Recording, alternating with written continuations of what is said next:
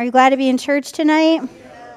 I'm glad to be here tonight. You know, um, I just couldn't get away from this message. You know, I all week I was just seeking the Lord about what He'd have for me to minister here, and um, you know, seeking the Lord in the midst of my day. Right? We can do that.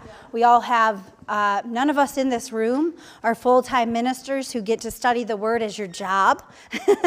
so, all of us, you know, I, in some ways, um, am a good example in that, that you can follow God when you do have to go to work, when you do have to be a mom, when you do have to do the things of daily life. You know, you do have to do the grocery shopping or someone's doing the laundry. But God will deal with your hearts and speak to you throughout your day, throughout your life. He wants us to walk with Him.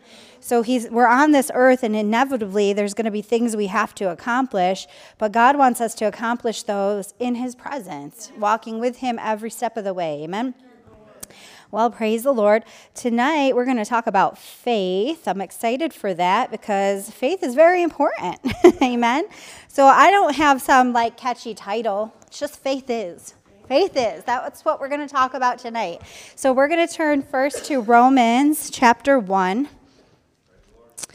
I know, and I, I think I can get away with not wearing my glasses because I made 20 font tonight. Um, I know, I tell on myself.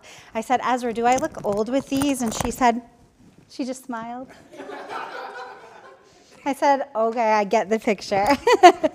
anyway, all right, Romans 1 16. It says for and through 17. It says for I am not ashamed of the gospel for it is the power of God for salvation to everyone who believes to the Jew first and also to the Greek for in it the righteousness of God is revealed from faith to faith as it is written but the righteous man shall live by faith. So we see here in this scripture, we know according to the Bible that through the blood of Jesus, through accepting and believing on Jesus as our Lord, we have been made the righteousness of God. So we, this is talking about us. When it says, the righteous man shall live by faith, we're the righteous men and women who are supposed to live by faith. So if the Bible here says we must live by faith, well, that's pretty important. Like, that's pretty powerful wording, right? That we must live by faith. So it's pretty powerful. It means we need to really look at faith and understand faith for what the Bible says it is. Because if God told us that the righteous have to live by faith, He's got to tell us what faith is so we understand how to live by it, right? And some people, you know, they equate faith to a currency. I don't see that in Scripture. I really don't believe that faith is a currency.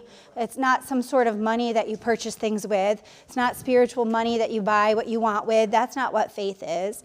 Um, faith is not a tool. You know, it's not like a hammer that I can get things done because I have this like tool in my back pocket. Faith is defined here in Hebrews 11:1. So let's go there. Yeah.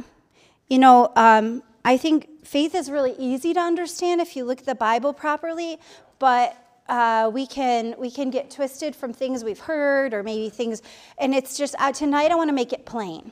Amen. I want to make faith plain according to Scripture. Amen. All right. So Hebrews 11, 1 says. now faith is all right so here's now the definition because it's plain here's what faith is okay it's the assurance of things hoped for, the conviction of things not seen. Now, some other translations might say other wording, like if you have a King James Version. Anybody in here read the King James Version? It's okay if you do. Okay, so in your Bible, it probably says faith is the substance of things. So a lot of times we've heard that word, that terminology, and we put our, you know, 21st century um, spin on what that means. And I think, well, substance means it's like an object, right? Or it's some sort of material. But what the real, you know, and the King James Version's amazing. Like what people went through to bring us that Bible is is spectacular. You know, I mean, thank God that people went through that to get us, you know, those um, that translation. But over time, over more discoveries in archaeology, more discoveries and you know culture, all these things, we've seen what the original language means more. So it's not that the King James version is wrong; it just doesn't make it as clear as what some of the modern translations do. And, and when I say modern translation, it doesn't change the meaning of it. It actually helps us understand the meaning more. So when we when we see now faith is the assurance of things hoped for, that's a much better, much more clear understanding of what faith actually is. Faith is assurance. Faith is conviction of things that maybe you don't even see yet. You just know that you know that you know that it's real. When you, I think we're all born again believers in here, and uh, we've all probably said the prayer of salvation of some sort, and we've all come to the Father. Maybe people online haven't. But when you came to the Father through Jesus, did Jesus stand in front of you and show you the holes and show you, you know, did you did were you there to witness the crucifixion and the resurrection of Jesus? No, you believed and you had faith in Jesus through this conviction on the inside that you knew that you knew that you knew. You had total assurance. That's what faith is. Is total assurance, conviction of things being true even if you didn't see them yet, even if you couldn't see them with your own eyes. So it's the assurance of things hoped for, the evidence of things not seen. When I looked up that exact word, that literal word faith, um, just in my New Testament, in my study tools, I found it 225 times written just as is in the New Testament. Just in the New Testament. That tells me that's important. 225 times. You know, some things people build whole doctrines on, and it's only in the Bible one time. But this is in the Bible 225 times in the New Testament. So I think that's an important word that we need to understand. So it's, and I said, you know, why is it in there so much? Well, duh, because it told, the word told us we're supposed to live by it. So God wanted to make it really clear to us what faith really is, what, what faith is so we know how to live by it. So we're going to just kind of take a look through some of these uses of that word faith. And we're just, just because I don't want you turning 500 times, we're going to go to the book of Matthew. And we're going to peruse the book of Matthew a little bit and get some meaning of this word faith so we understand it better. So we're going to look at Matthew 6 to begin with here. Yeah. and we'll see if I end up reading more than are in my notes. I have a lot of scripture today, but we'll see what we can get through. Part of that will depend on me and how much I get out, but part of it will depend on how hungry you are you know, not getting bored by the word. That's that's important not to get bored by the word. All right, so in Matthew 6, Jesus is speaking about not being anxious basically over everyday needs. You know, what you're going to eat, what you're going to drink, how you what, what clothes you're going to wear, how you're going to pay, you know, pay your bills, how you're going to function in life and have what you need. And Jesus is correcting this here. In Matthew 6:30 it says, "But if God so clothes the grass of the field which is alive today and tomorrow is thrown into the furnace, will he not much more clothe you, you of little faith?" So there's that word faith being used. And in context, what's he saying? He's saying God takes care of everything. You don't see how the birds don't even think about it. They swoop in, they get the food that they need. They're beautifully dressed and taken care of. Like they're not worried about it. They just swoop in, they're supplied for. That's it. God wants you to feel the same way. I just, I'm, I'm flying, I'm soaring with God, and everything I need is just available to me. I, I don't have to worry about my food. I don't have to worry about how I'm going to get my clothes. And he says, You have little faith. And what he's saying there is, You trust me too little. You, too, you trust me too little. He's not saying your faith hasn't grown to a place where you can, you know, believe for, for this and this and this and this and this. No, he's saying, you trust me too little. Just trust me. Look at the birds. They don't even think about it. They don't even have to wonder. They just trust me. They just trust that they're taken care of. Now, birds are not humans, but he's using that as an illustration because we can watch the birds. They just frolic. They dip in the little bird bath. They grab, you know, whatever food they find. They perch on a tree. They don't even care if a squirrel's in that tree. They don't even think about it. They just live, and they live taken care of. And that's what God's saying here. And He's saying, because you worry about these things instead of just living knowing you're taken care of, you have too little trust in me. You're not assured in me yet. You are of little faith. You are of little assurance and conviction of who I really am. All right, let's go to Matthew 8. so in Matthew 8, this is talking about the centurion. And we're going to start in verse 8 because I'm just kind of dropping in on some of these scriptures so we can understand what faith actually is. See, I covered the microphone so I could clear my throat there. All right, Matthew 8, verses 8 through 10. It says, But the centurion said, Lord, I am not worthy for you to come under my roof, but just say the word and my servant will be healed. So the centurion, he had a servant who was sick, almost unto death. He needed he needed this servant to be healed. And Jesus was like, gonna, he'd come and he'd help. But the centurion said, Oh no, like, I, you don't even have to come. Like, not that, oh, I'm not worthy, I'm not worthy enough to have you help me. That's not what he was saying. He's just saying, like, you don't have to spend your time to come to my house and handle this in person. I believe you at your word, uh, which we're to see here. It wasn't him being like, um, breaking himself down as not being worthy. We have to be careful about things like that. Uh, but it says, For I also am a man under authority with soldiers under me. And I say to this one, Go, and he goes, and to another, Come, and he comes, and to my slave, Do this, and he does it. Oh, God's talking about slavery. No, he's talking about his servant. He's saying, uh, The people under my command, I tell them what to do and they go do it. You know, that's how authority works.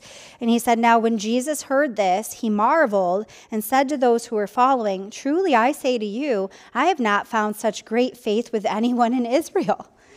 He's like, This man has great faith because he trusted me at my word, because he knew my authority. He knew that my authority was actually authority. And so, what he's saying is, he had such great conviction of who I am more than anyone in Israel. He had great assurance in who I am more than anyone in all of Israel. He was saying he had great faith, meaning he had great trust in God and who he was and what he said. It's important for us to see this repeated and understand this. Faith is a word that gets twisted a lot. It's a very easy word to understand. It's a very easy concept, and God made it easy for us to understand because we're supposed to live by it. All right, so he commended him for having such great conviction of truth and assurance of Jesus. Let's go to Matthew 9. It's just probably the same page for you.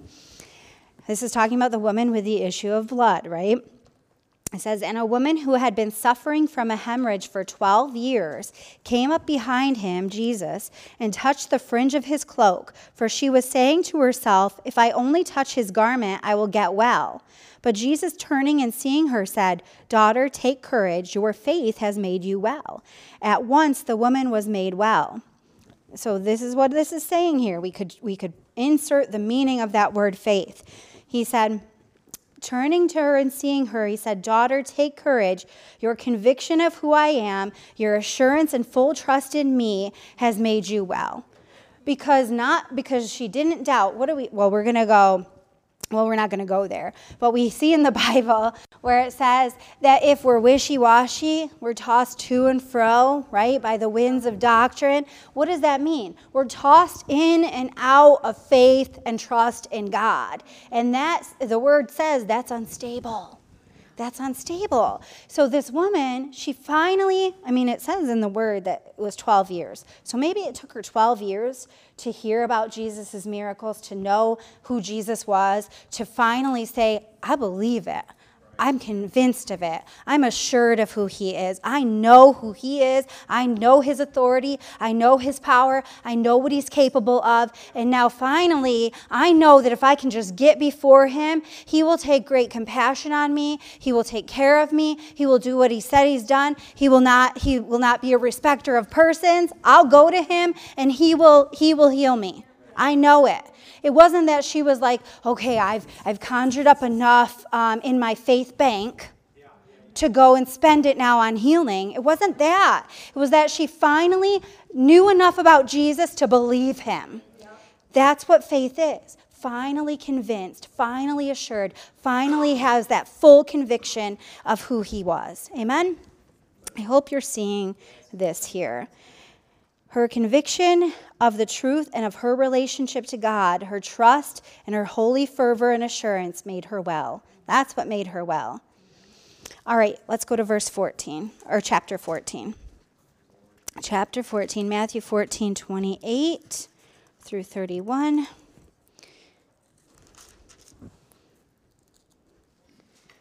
We all have the same access to God, by the way. We really do. All right, Matthew 14, 28 through 31, it says, Peter said to him, okay, so this is Peter walking on the water, right? We know this. We know this account, especially because my husband loves this account in Scripture. But it says, Peter said to him, Jesus, right? Lord, if it is you, command me to come to you on the water. And he said, Come. That's really easy. Like, Jesus is not moved by the things he, he asks us to do. Like, he's pretty convinced that yeah, if I said you could do it, you could do it, you know? Anyway, that's free no charge. And Peter got out of the boat and walked on the water and came toward Jesus. But seeing the wind, he became frightened and beginning to sink, he cried out, Lord, save me. Sorry, I just picture this like, oh, anyway, what would we have done? We probably wouldn't have even gotten out of the boat, right? Peter, we, we always are like, oh, that Peter, right? What did Josh say? That stupid Peter. No, just kidding. that Peter, you know, he he didn't trust Jesus. Yeah, right. Would you have walked out on the water in the midst of a storm? Probably not. Maybe. I don't think I would have. I think, you know, it's like the kid jumping in the pool for the first time. I don't know. I don't know. I don't know. I think that would have been me. So I would have sunk right away, probably. So I'm not, I'm not coming down on Peter. But immediately Jesus stretched out his hand and took hold of him and said to him, You have little faith. Why did you doubt? He said, You're trusting me too little. Why aren't you assured of me? You've been around me. And I know I'm putting my own, you know, words kind of interjected, but I believe this meaning can be drawn from this. I really do. Peter, you've been, you know who I am. You had enough faith to ask me to call you to come. I did. It worked. You know, like it was true. I was honest with you. I said you could come. I, I knew you could walk on the water. You started walking, but then all of a sudden you lost your faith in me. You lost your conviction of who I am. You became less assured. Your, your faith faltered because the storm and the waves and, and the winds, they were bigger to you than me and my power and my authority and my word. And that's what we do all the time with the things of God. You know, God told us in His Word how to live, what to do, where to be. He's led us places in life, and then we get there and we're like, I don't know, maybe this isn't God. I don't know, maybe this doesn't work. Oh, I don't know, maybe I maybe I heard wrong. Maybe I why do you doubt? You have little faith. Why do you did you doubt? so when he trusted God too little, when he started lacking confidence in him, he began to sink. And we do that in our Christian walks all the time. We lose confidence in God, our faith starts to falter. We'll pray, God, increase my faith. No, God, I need to tap into what you've already given me. We'll get there. Well, praise the Lord. Faith is assurance. It's full conviction, fully trusting God. Faith is nothing of itself, but must have God at the center focus of it. So we're going to actually go to Mark 11 22. So go ahead and go to Mark 11 22. Praise the Lord. We're actually just going to read Mark 11 22 because I don't have time to break down the whole parable of the fig tree. But there's a lot in that, some important faith messages in that. But I think Mark 11 22 is a real short sentence that tells us a lot of what we need to know.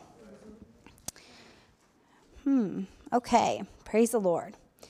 It says, And Jesus answered, this was saying to his disciples after the fig tree had dried up, right? He had cursed the fig tree and it had dried up from its roots because, again, just like Jesus, when he said to Peter, Come, he had spoken, told him what was available, told him what was going to happen. Come, you can walk to me, like you'll be fine. And he said to the fig tree, and this dry up at the roots. There's lots of meaning behind all of that. But what I'm saying is, he spoke it, he believed what he said. Jesus knew what he said would be true, but the disciples doubted him. And so Jesus answered them, saying to them, Have faith in God. So, what Jesus is saying, trust God, trust me, tr- have assurance. You heard me say it.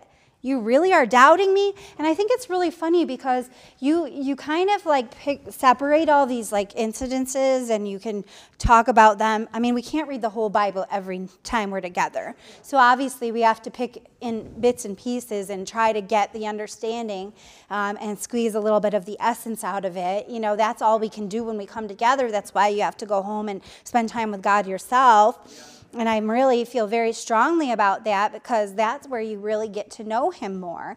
Um, is your time that you spend alone. You can you can get a lot here, and you and you should. And there is something that we only get when we come together. But when you go home to really know God, you have to try to spend. You have to actually spend time with Him. But anyway, what I think about this is those disciples had been with Him. Like, this is the thing. The word was there, the Old Testament, you know, like, people were preaching the scriptures, even the Israelites. We talked about that last time I ministered here. Even the Israelites, the word was near to their mouth. They were already speaking it. The disciples had been with Jesus. Like, these people had seen who he was. They actually had firsthand knowledge of truth and who he was, but still didn't have faith in him, still doubted him. I just think that's interesting. But he said, have faith in God. So we're going to talk about what it is to have faith in God. We're going to go to the Hebrews, back to Hebrews 11 1, and we're actually going to read all of Hebrews 11 tonight. Yeah, we're going to get into Hebrews 11, which some call the great faith chapter. I believe that the whole Bible is the great faith book, of course, but um, there's a lot in here in Hebrews um, 11. So we're going to go to Hebrews 11 again. And I want to read the first um, couple scriptures again in the light of what we understand about faith now. So if it, going forward, we have to understand this. Faith is assurance in God. Faith is conviction, fully believing and trusting in who he is. That's what faith is. So when we hear that word faith, we have to equate it with fully convinced, fully trusting, fully assured of who God is and what He says, okay? That's how we have to look at that word faith. All right. Otherwise, we can get messed up. All right. So let's go back to Hebrews 11 1. Says, Now faith is the assurance of things hoped for, the conviction of things not seen. For by it the men of old gained approval. So we say, see, by faith, full assurance, conviction of the coming Messiah, the men of old gained approval. All right? And they now have become witnesses to us of what living in faith and full assurance and trust in God, even if they haven't seen it yet, the Messiah, even if they haven't seen him yet, what it looks like to have the testimony of, I lived in faith even when I didn't see the outcome. You know, these men of old, they didn't they didn't get to be here when a lot of them didn't get to be here when Jesus walked the earth. They didn't see Jesus, you know, resurrected. They didn't see that, but they saw it with the eyes of faith. They trusted even before seeing it because they had full assurance that it was true. and now what the Bible says is they're a witness to us, but we're going to get there. All right, so Hebrews 11, 3. It says, By faith we understand that the worlds were prepared by the word of God. That means our faith allows us to understand and be assured that this world was created by God. Some people think um, they, they think that by faith is saying, you know, by faith God prepared the word, the worlds. What I believe, according to Scripture, it's saying is by faith we can understand. We can see with our eyes of faith that God prepared the word, the worlds with, the, with his word. So that what is seen was not made of things which are visible. So there's a lot of debate about the meaning of that. I actually want to read to you um, a commentary about Hebrews 11, 1 through 3 in the uh, Bible Knowledge Commentary. It says the author set forth three fundamental considerations about faith its basic nature, the honor associated with it, and its way of seeing things. I really like that. It, faith's basic nature is trusting God. The honor associated with it is, wow, He is God. He, I, how could I doubt God, the Messiah. How could I? You know, there's honor, there's reverence associated when we come to God in faith. You know, we'll see this, but God says that faith pleases Him. Why does it please Him? Because we're worshiping Him by having faith, we're reverencing Him by having faith, we're proving our honor for Him by, by really having faith in Him. Um, it's like if your kids have faith in you and they trust you, it means something to you, you know? And I don't mean to just make God um, human because he's not, but, but we can understand the concept that way, right? Um, but it says its basic nature, the honor associated with it, and its way of seeing things. In its essence, faith is being sure and certain about unseen hopes and realities. That this is honorable is seen in the fact that the Old Testament worthies, the ancients, were commended for it.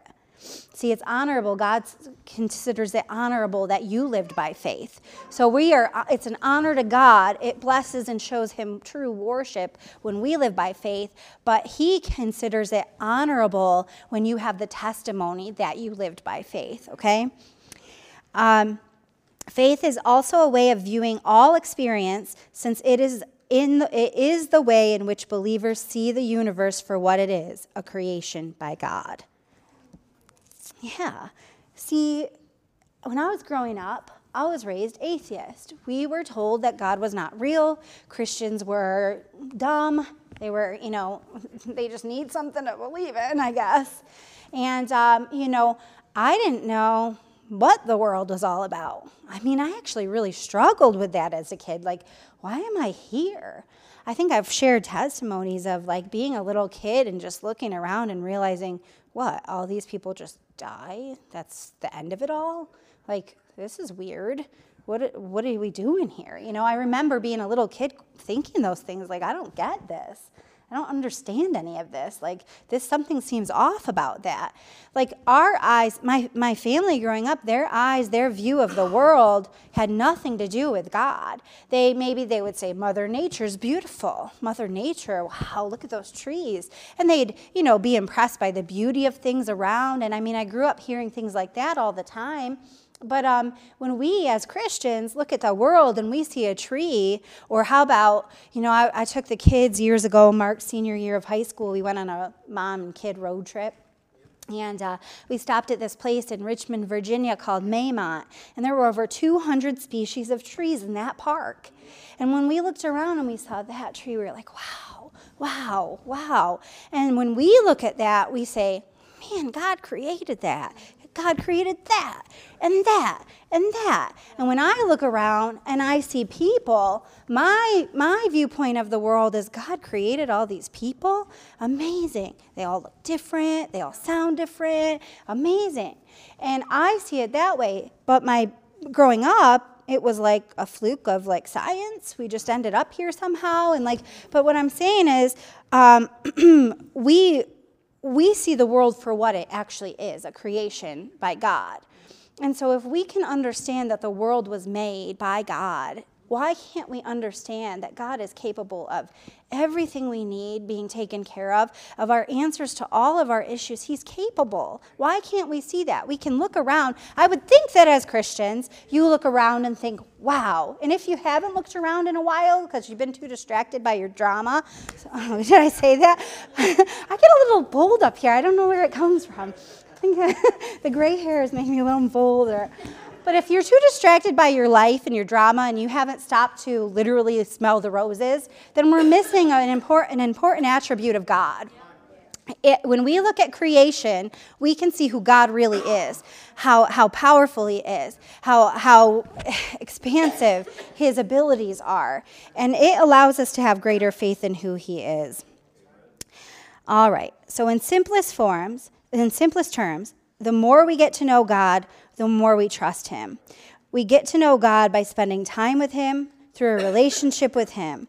That is what we do with everyone else. Oh, this is what I wrote down. We do this with everyone else. If I want to get to know you, I have a conversation with you. If I want to get to know who you are, what you like, how you live your life, all that stuff, I spend time with you. I have conversations, I communicate, I pay attention, I look around, I see what you do, you know, all those things. I'm watching you. No, just kidding.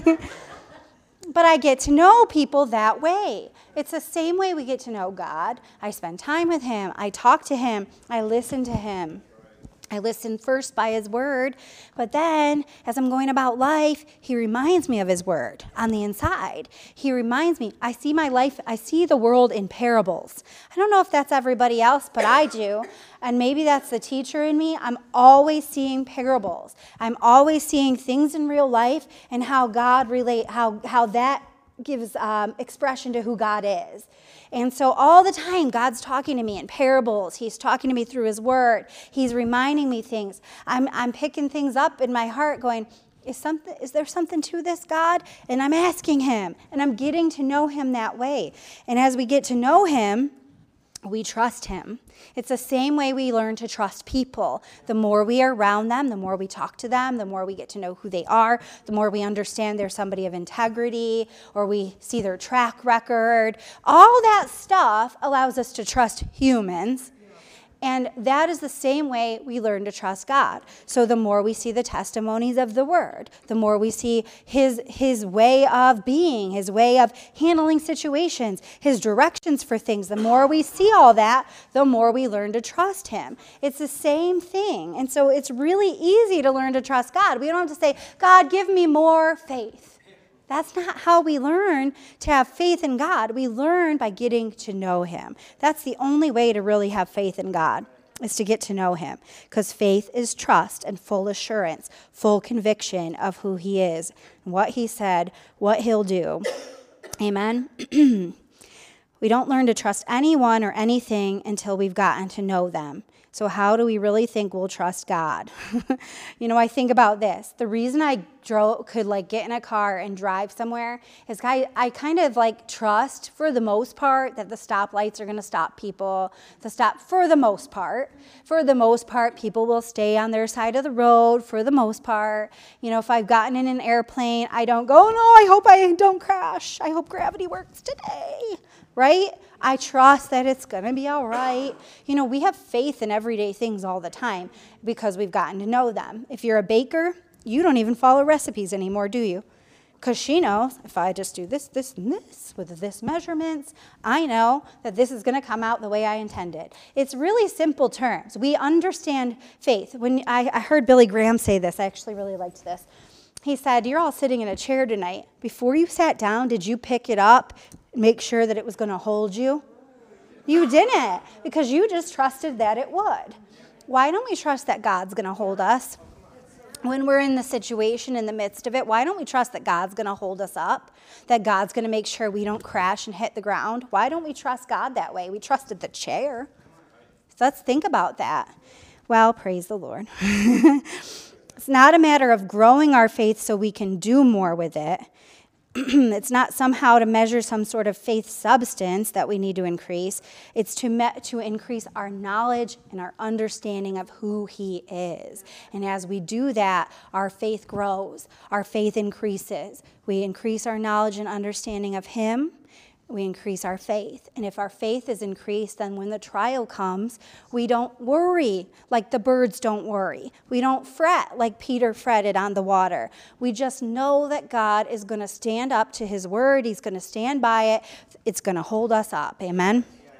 All right. So, what we really need to grow is our relationship with God. I have this written down. It's not how much faith you have, but who you have faith in. Not how much faith you have, but who you have faith in. so we're going to read Hebrews, the entire book of Hebrews um, 11. the entire book of Hebrews. Just kidding. Do you want to? Let's do it. No. All right. I mean, I already spent like eight or nine hours studying out this message tonight. So if I was going to read the entire book of Hebrews, I think I need a little more time, a few months maybe. So, no. Um, I said to God, Lord, I don't want to be inaccurate. I want to, as much as it's up to me, Lord, I want to present the accurate word of truth. I do not want to stand up and just preach something that I think. I mean, I, I read, I try to know what God's trying to say, and I check my spirit. Lord, am I seeing this correctly? Is this accurate? Because I don't want to stand before people and preach something that's not accurate. I'm not willing to do that. To be honest, that's why I don't stand up in the pulpit as often as I used to. Do you know that? Because I have to work a regular job and I have to I have to do that and I'm not going to half-heartedly stand up and give a message. Now in the beginning, I wasn't trying to half-heartedly give messages, but I knew I, I became very sober of the fact that I need time to prepare.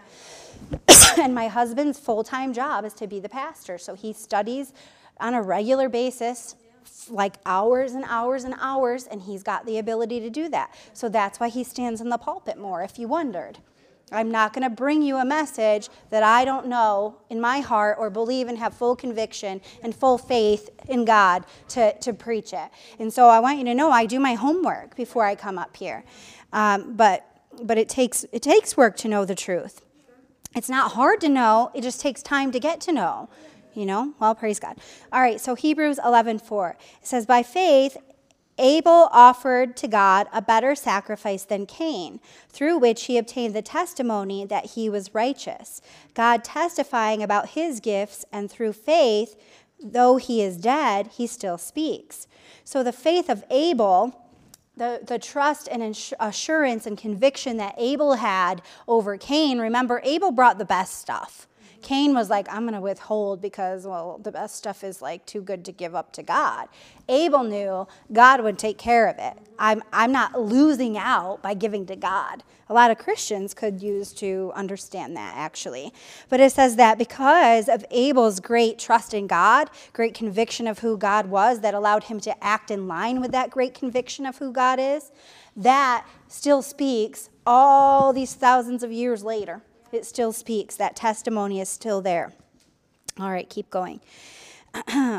By faith, Enoch was taken up so that he would not see death, and he was not found because God took him up. For he obtained the witness that, be, that before his being taken up, he was pleasing to God. What pleases God? Faith, right?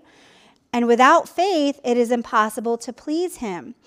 For he who comes to God must believe that he is, and that he is a rewarder of those who seek him.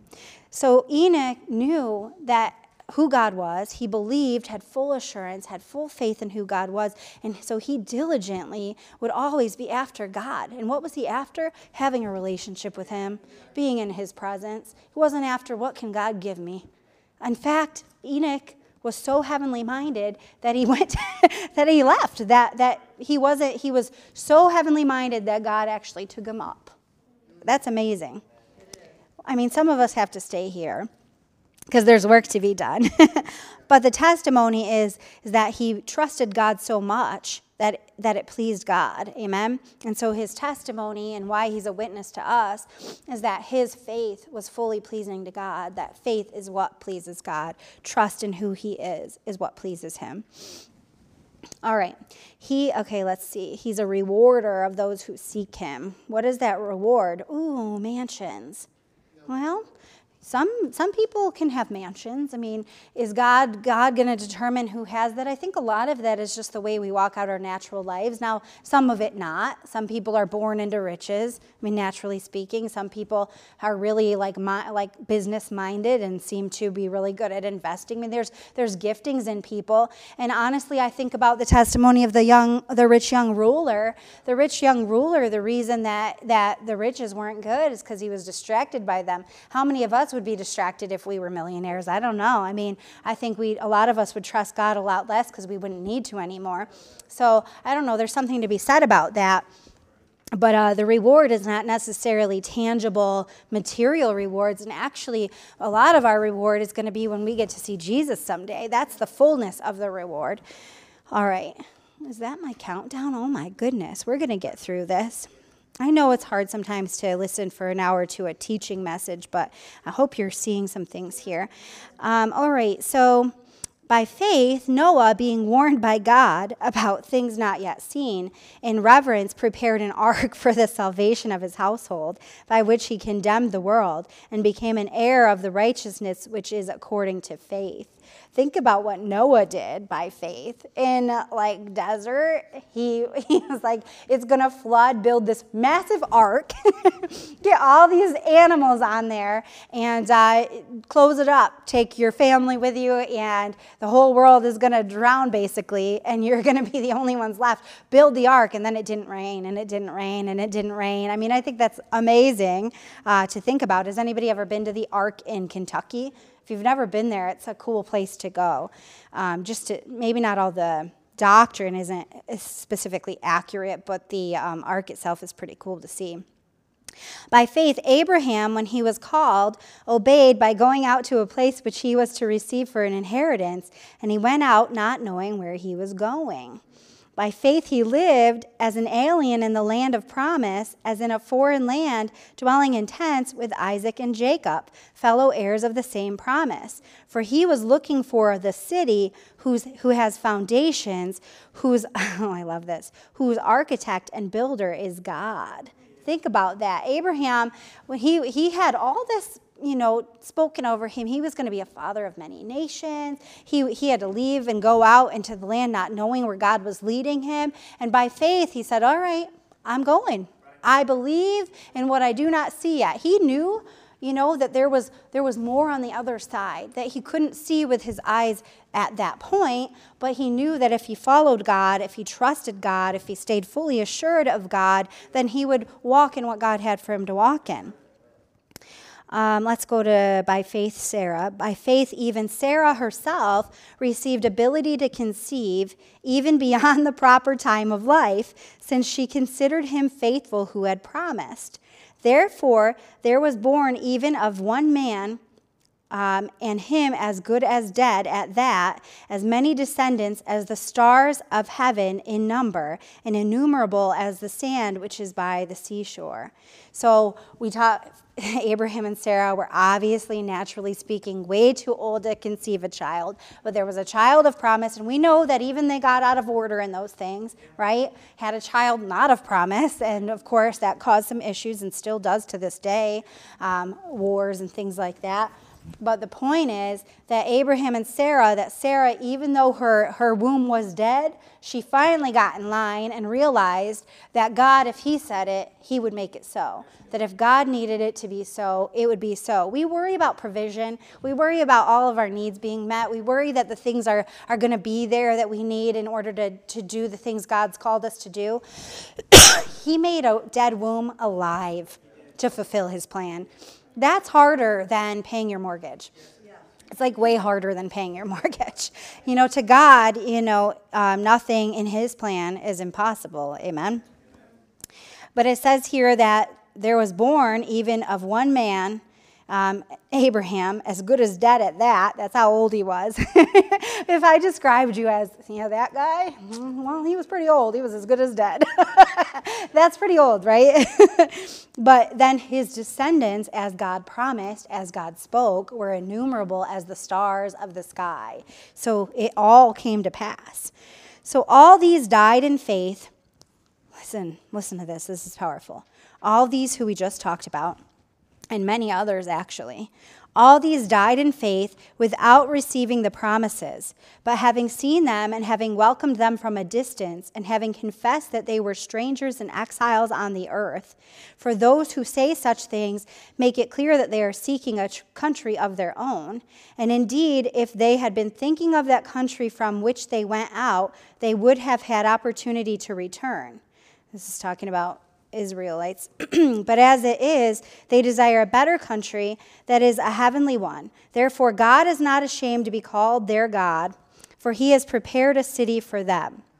By faith, Abraham, when he was tested, offered up Isaac, and he who had received the promises was offering up his only begotten son. It was he to whom it was said, In Isaac your descendants shall be called. Okay, now listen. So if it wasn't enough that they trusted God and had Isaac, now Abraham's like comes to this place where he has to be willing to sacrifice Isaac. And and how do I sacrifice? Do you know what sacrifice was back in the Old Testament? For little ears, maybe we won't talk about that, but you get what I'm saying. How am I going to sacrifice Isaac and yet Isaac is going to produce so many descendants that they're innumerable. He could have been like, don't buy it. Not true. Not, I'm not there yet to believe you, so I'll just wait till I'm ready to believe you for that. No, he believed it. God said it. He knew he had to do it. He went through with it. He brings Isaac up there, and God, of course, provides the ram, so he didn't have to sacrifice his son, but he was willing to do so. Amen. He considered that God is able to raise people even from the dead, from which he also received him back as a type. So, really, that was a type and shadow of Jesus. You know, we know that the real translation, the uh, real meaning of that is his only unique son because he had had another child, but it wasn't the unique chosen son that God intended. And really, Jesus was the chosen son. The, the Isaac was a type and shadow of him, meaning he was symbolic, a representation of Jesus, and Abraham was a representation of God, the Father, having to sacrifice his son. But Isaac or Abraham knew that even if God had him sacrifice Isaac, he could see into the future. He could know that the Messiah would be coming, God's son, the Messiah would be coming and he'd be raised up. He believed God would be able to raise anybody from the dead, even his own even Isaac. And he was going to raise Jesus from the dead later on in the future, of course. And and Abraham in his head already could see that God would be able to. You know, he he already could see that with his eyes of faith. By faith, um, and then, of course, it says received him back as a type. So, really, Isaac not having to be sacrificed was the same as Jesus being able to come back because though it was true sacrifice, the ultimate end of it was resurrection from that sacrifice, resurrection from the dead. That's what it's saying here. All right, so where am I here? Uh, he considered God is able to raise people even from the dead, from which he also received him back as a type. By faith, Isaac blessed Jacob and Esau, even regarding things to come. By faith, Jacob, as he was dying, blessed each one of the sons of Joseph and worshiped, leaning on the top of his staff. By faith, Joseph, when he was dying, made mention of the exodus of the sons of Israel and gave orders concerning his bones. By faith, and we could break everything down, but I do not have time to do that. By faith, Moses, whom he was, uh, when he was born, I love this one. By faith, Moses, when he was born, was hidden for three months by his parents because they saw he was a beautiful child and they were not afraid of the king's edict. So even though Moses was supposed to not live, he was supposed to be turned over, the parents said nope. And, and I think they weren't like, oh, he's too handsome to give over. I really believe that they realized that this, this was an important baby. I'm not, we're not sacrificing this child to, you know, the evil king. But anyway, by faith, Moses, oh wait, by faith, Moses, when he had grown up, refused to be called the son of Pharaoh's daughter, choosing rather to endure ill treatment with the people of God than to enjoy the passing pleasures of sin, considering that the reproach of Christ greater riches than the treasures of Egypt, for he was looking to the reward. So he, by faith, Moses, even though he could have just lived like this plush, wonderful life, never done anything for God, just lived real dumb and happy. I know who I am, but let's pretend I'm not. I know what I'm supposed to do, but let's pretend not. How many Christians do that? I know I've got a hard choice to make. I know I got to lay this down. I know I have to put myself in a place of sacrifice in order to walk in what God has for me to walk in. Ah, it's just so much easier pretending that's not true. That's not what faith is. Faith is, I know I have to do this. I know it's going to make me uncomfortable. I know it's going to be harder on me, but I am so convinced, fully assured, fully convicted, and I fully trust God at His word for who He is, for what He showed me to do, that I cannot ignore that. That's what true faith is. I believe it so much that even though it's not enjoyable for a time, maybe, even though it's hard on the flesh, even though my mind doesn't want to line up with that, I trust God. I have faith in God to do it. That's what that's the testimony of Moses. Uh, where am I? Oh gosh. I have to I have to go. All right, let's see. Considering the reproach of Christ greater riches, yeah, the correction of Christ the direction of Christ greater riches than the treasures of Egypt, which were vast, for he was looking to the reward. That's interesting. By faith he left Egypt, not fearing the wrath of the king, for he endured as seeing him who is unseen. Faith. By faith he kept the Passover and the sprinkling of the blood, so that he who destroyed the firstborn would not touch them. By faith, they passed through the Red Sea as though they were passing through dry land, and the Egyptians, when they attempted it, were drowned. Think about that for a second. I start walking down a path. We live by the rails to trails. I just walk, right? I don't have to look, am I going to drown? I just walk, easy. But if I started walking out into Lake Erie, and I started getting, you know, into the water, with an army of people trying to get to the other side, I don't think I would believe that that was going to happen. Now, of course, he had conviction of the Lord. It's I'm, I got I've got to go. You know, we've got to go. but think about that as they walked. You know, some some I I don't know how accurate this is, but maybe you guys have read about it, but some people say that the water was like walls, it split, where it was almost like they were walking through this tunnel. I don't know the accuracy of that, but, but even the thought that you're walking through and the water doesn't suck you up, that it, it, you walk right through there as easy as dry land, that's pretty amazing. But how did they do that? With the eyes of faith, with the full assurance and conviction of what God said would be, would be. That's how they were able to do that. By faith, the walls of Jericho fell down after they had been encircled for seven days. Think about that one. I'm going to go ahead and take circles around the walls of Jericho. What were they like blowing trumpets and things? Like, we're just going to keep walking. First time, all right, people think we're crazy. just keep walking. Seven times, and the walls of Jericho fall down. And I know archaeological evidence shows that they fell straight down. That's pretty amazing. But anyway, think about the, all of these people and how, how strange to your real, your mental, you know, your mind, your natural mind, how strange these directions, these directives would have been. How strange the, the plan and the walk and the steps would have seemed. But yet, with the eyes of faith and the full assurance of God, these people walked it out. And so there's this whole chapter in the Bible dedicated to telling us faith, faith. Faith pleases God. Here's what faith looks like. Faith is the thing that pleases God. This is what faith looks like. This is who how they used faith and how or how they walked in faith. I, I want to get away from that terminology of using our faith because I really believe that faith is not a substance to be used, but faith is assurance in God. So, walking in faith would be a better um, terminology. We walk in faith, and by walking in faith, by living in faith, by, by acting in faith, by speaking in faith, by, by going out and going forth in faith, these things became testimony because they, they walked out the plan of God. All right. By faith, Rahab the harlot did not perish along with those who were disobedient after she had welcomed the spies in peace. And what more shall I say? For time will fail me. That's what I feel like is happening to me. For time will fail me if I tell of Gideon, Barak, Samson, Jephthah, of David and Samuel and the prophets. These would be great things for you to go read about. For by faith conquered kingdoms, performed acts of righteousness, obtained promises, shut the mouths of lions, quenched the power of the fire. Think of Shadrach, Meshach, and Abednego, right? Think about the fiery furnace. Could you imagine being in a fire, like you're standing there and you're being cooked, like you're in a fire, but you're like, God will get us out of this. Really? You'd be like, no! Ah! Right? You would be freaking out. I mean, hopefully, we don't have to all endure that because I think a lot of us would fail. I would be the first one to fail in that. I don't even like getting burned on the stove, you know?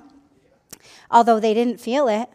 They didn't feel it, but the fear of it would have been something to really contend against. Um, by faith, who faith conquered kingdoms, performed acts of righteousness, obtained promises, shut the mouths of lions, quenched the power of the fire, escaped the edge of the sword, from weakness were made strong, became mighty in war, put foreign armies to flight. Women received back their dead by resurrection, and others were tortured, not accepting their release so that they might obtain a better resurrection. And others experienced mockings and scourgings, yes, also chains and imprisonment. Gosh, it sounds like living for Jesus is flowery bed of ease. No, we have a real enemy.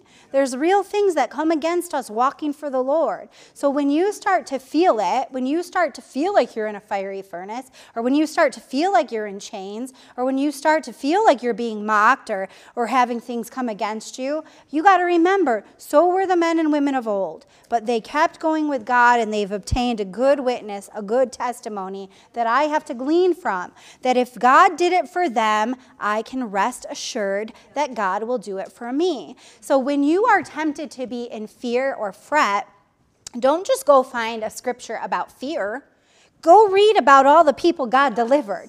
Build your faith in who He is and how He responds to people in trial. That will help you. You know, people will often reach out and say, Can you give me a scripture for this?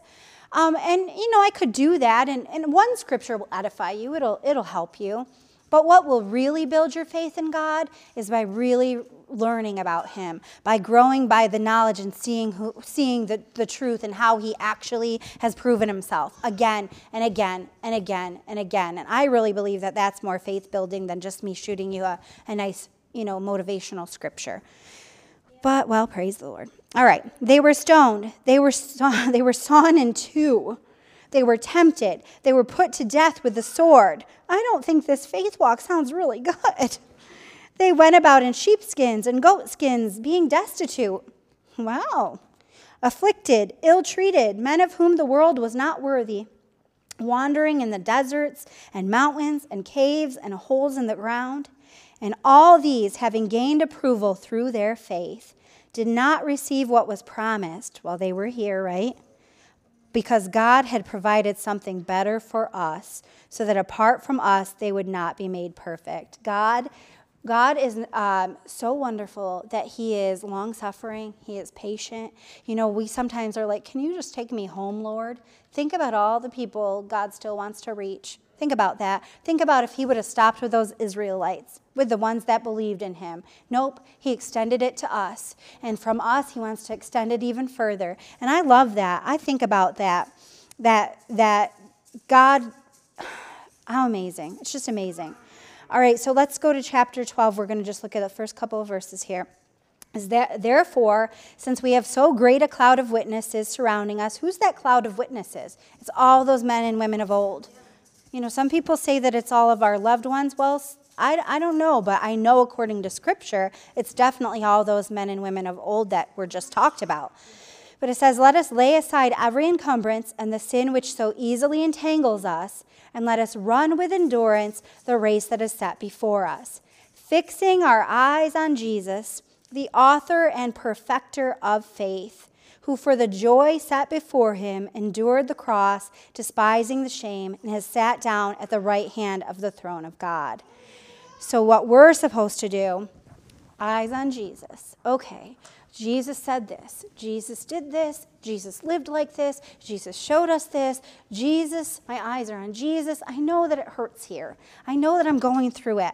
I trust Jesus. I trust Jesus. I trust Jesus. It says here that Jesus is the author and perfecter of our faith, right? Of faith. Jesus is the one who allows us to have full assurance that God will bring us through. His blood covered the things that we would fall short in it covered that. So we can, through Jesus, rest assured that even if we screw up, even if we miss it, not that our heart should be to go do so, but even if we do, He covers that. He'll still perfect it. We'll still get to be with our Heavenly Father. And so if we keep our eyes set on, on the prize, so to speak, which the Bible does call it a prize, um, if we keep our eyes on the prize, we will walk through, you know, the waters. We'll, we'll make it through the fire we'll be able to sit and not expect to, to crash down, right? God will uphold us. Amen? So, over and over in the Bible, you see instruction to keep gaining, growing in knowledge and growing in understanding. That's important because if we, I, pray that you'd grow in all knowledge and all understanding. We see this over and over. Why? Because the more you know God, the more you understand God, the more you see Him clearly, the more faith you'll have, the more you'll trust Him, the more assured you'll be. And if you are assured in something, it's very easy for you to do it. It's very easy. I'm very confident when I get behind a car now, or the wheel of a car. I'm confident. I know what I know how to drive. I'm not worried about it. You know, my grandma, I love my grandma so much. My grandma's going to be 90 this year. She has never learned to drive a car and never learned to ride a bicycle. You know why? She was always scared. She always thought she couldn't do it. She was always, and now back in that generation, um, women were not really um, empowered to do a lot of those things. I'm not a feminist, but I do believe that women have, have grown in being empowered, and I think that's a good thing in a lot of ways. But um, my grandma was not ever taught, and she's scared, so she didn't try. She was scared you know? And so that fear, because she wasn't assured that that bike would hold her up, she wasn't assured that she could steer that car, she never learned. But see, if we learn and we have experience, that's why experience with God is good, you know? Uh, when we have experience with God, we learn God, we have knowledge of God, then we will uh, trust Him more. Amen? All right, Romans 10 17, and we're going to end here. Wow, 15 seconds. Can I do it? Now we'll get there. I don't know about you, but to me it seemed like it went fast. You're like, oh, well, I don't know. hey, you're all smiling. Or I think you are. Let's see. Check. All right, Romans 10 17. It says, faith comes from hearing, and hearing by the word of Christ. That scripture makes a lot more sense doesn't it? When you know that the more you get to know God, the more you have faith in Him, well, then why do we need the Word? Because that's going to help us get to know God. You know, that's how we that's how we grow in our faith. It comes from hearing and hearing by His Word. Amen. So it's not a matter of trying to grow our faith, but of growing our knowledge and understanding of Him through His Word. Amen. And that allows us to have more assurance in Him, more confidence in Him. That is faith. So we have to look at it right. So if you are taking notes, write this down. We need to look at faith right. Faith is assurance, faith is confidence, faith is full trust in God, right? Faith won't buy us or get us anything, but living in the presence, assurance, and light of our Lord will allow us access to all He has for us and all He has for us to do. I'll read that again. Faith won't buy us or get us anything, but living in the presence, assurance, and light of our Lord will allow us access to all that He has for us and all that He has for us to do. Amen? And that's what faith is. It's easy, it's simple. God wanted us to understand it, He wants us to live by it. Amen?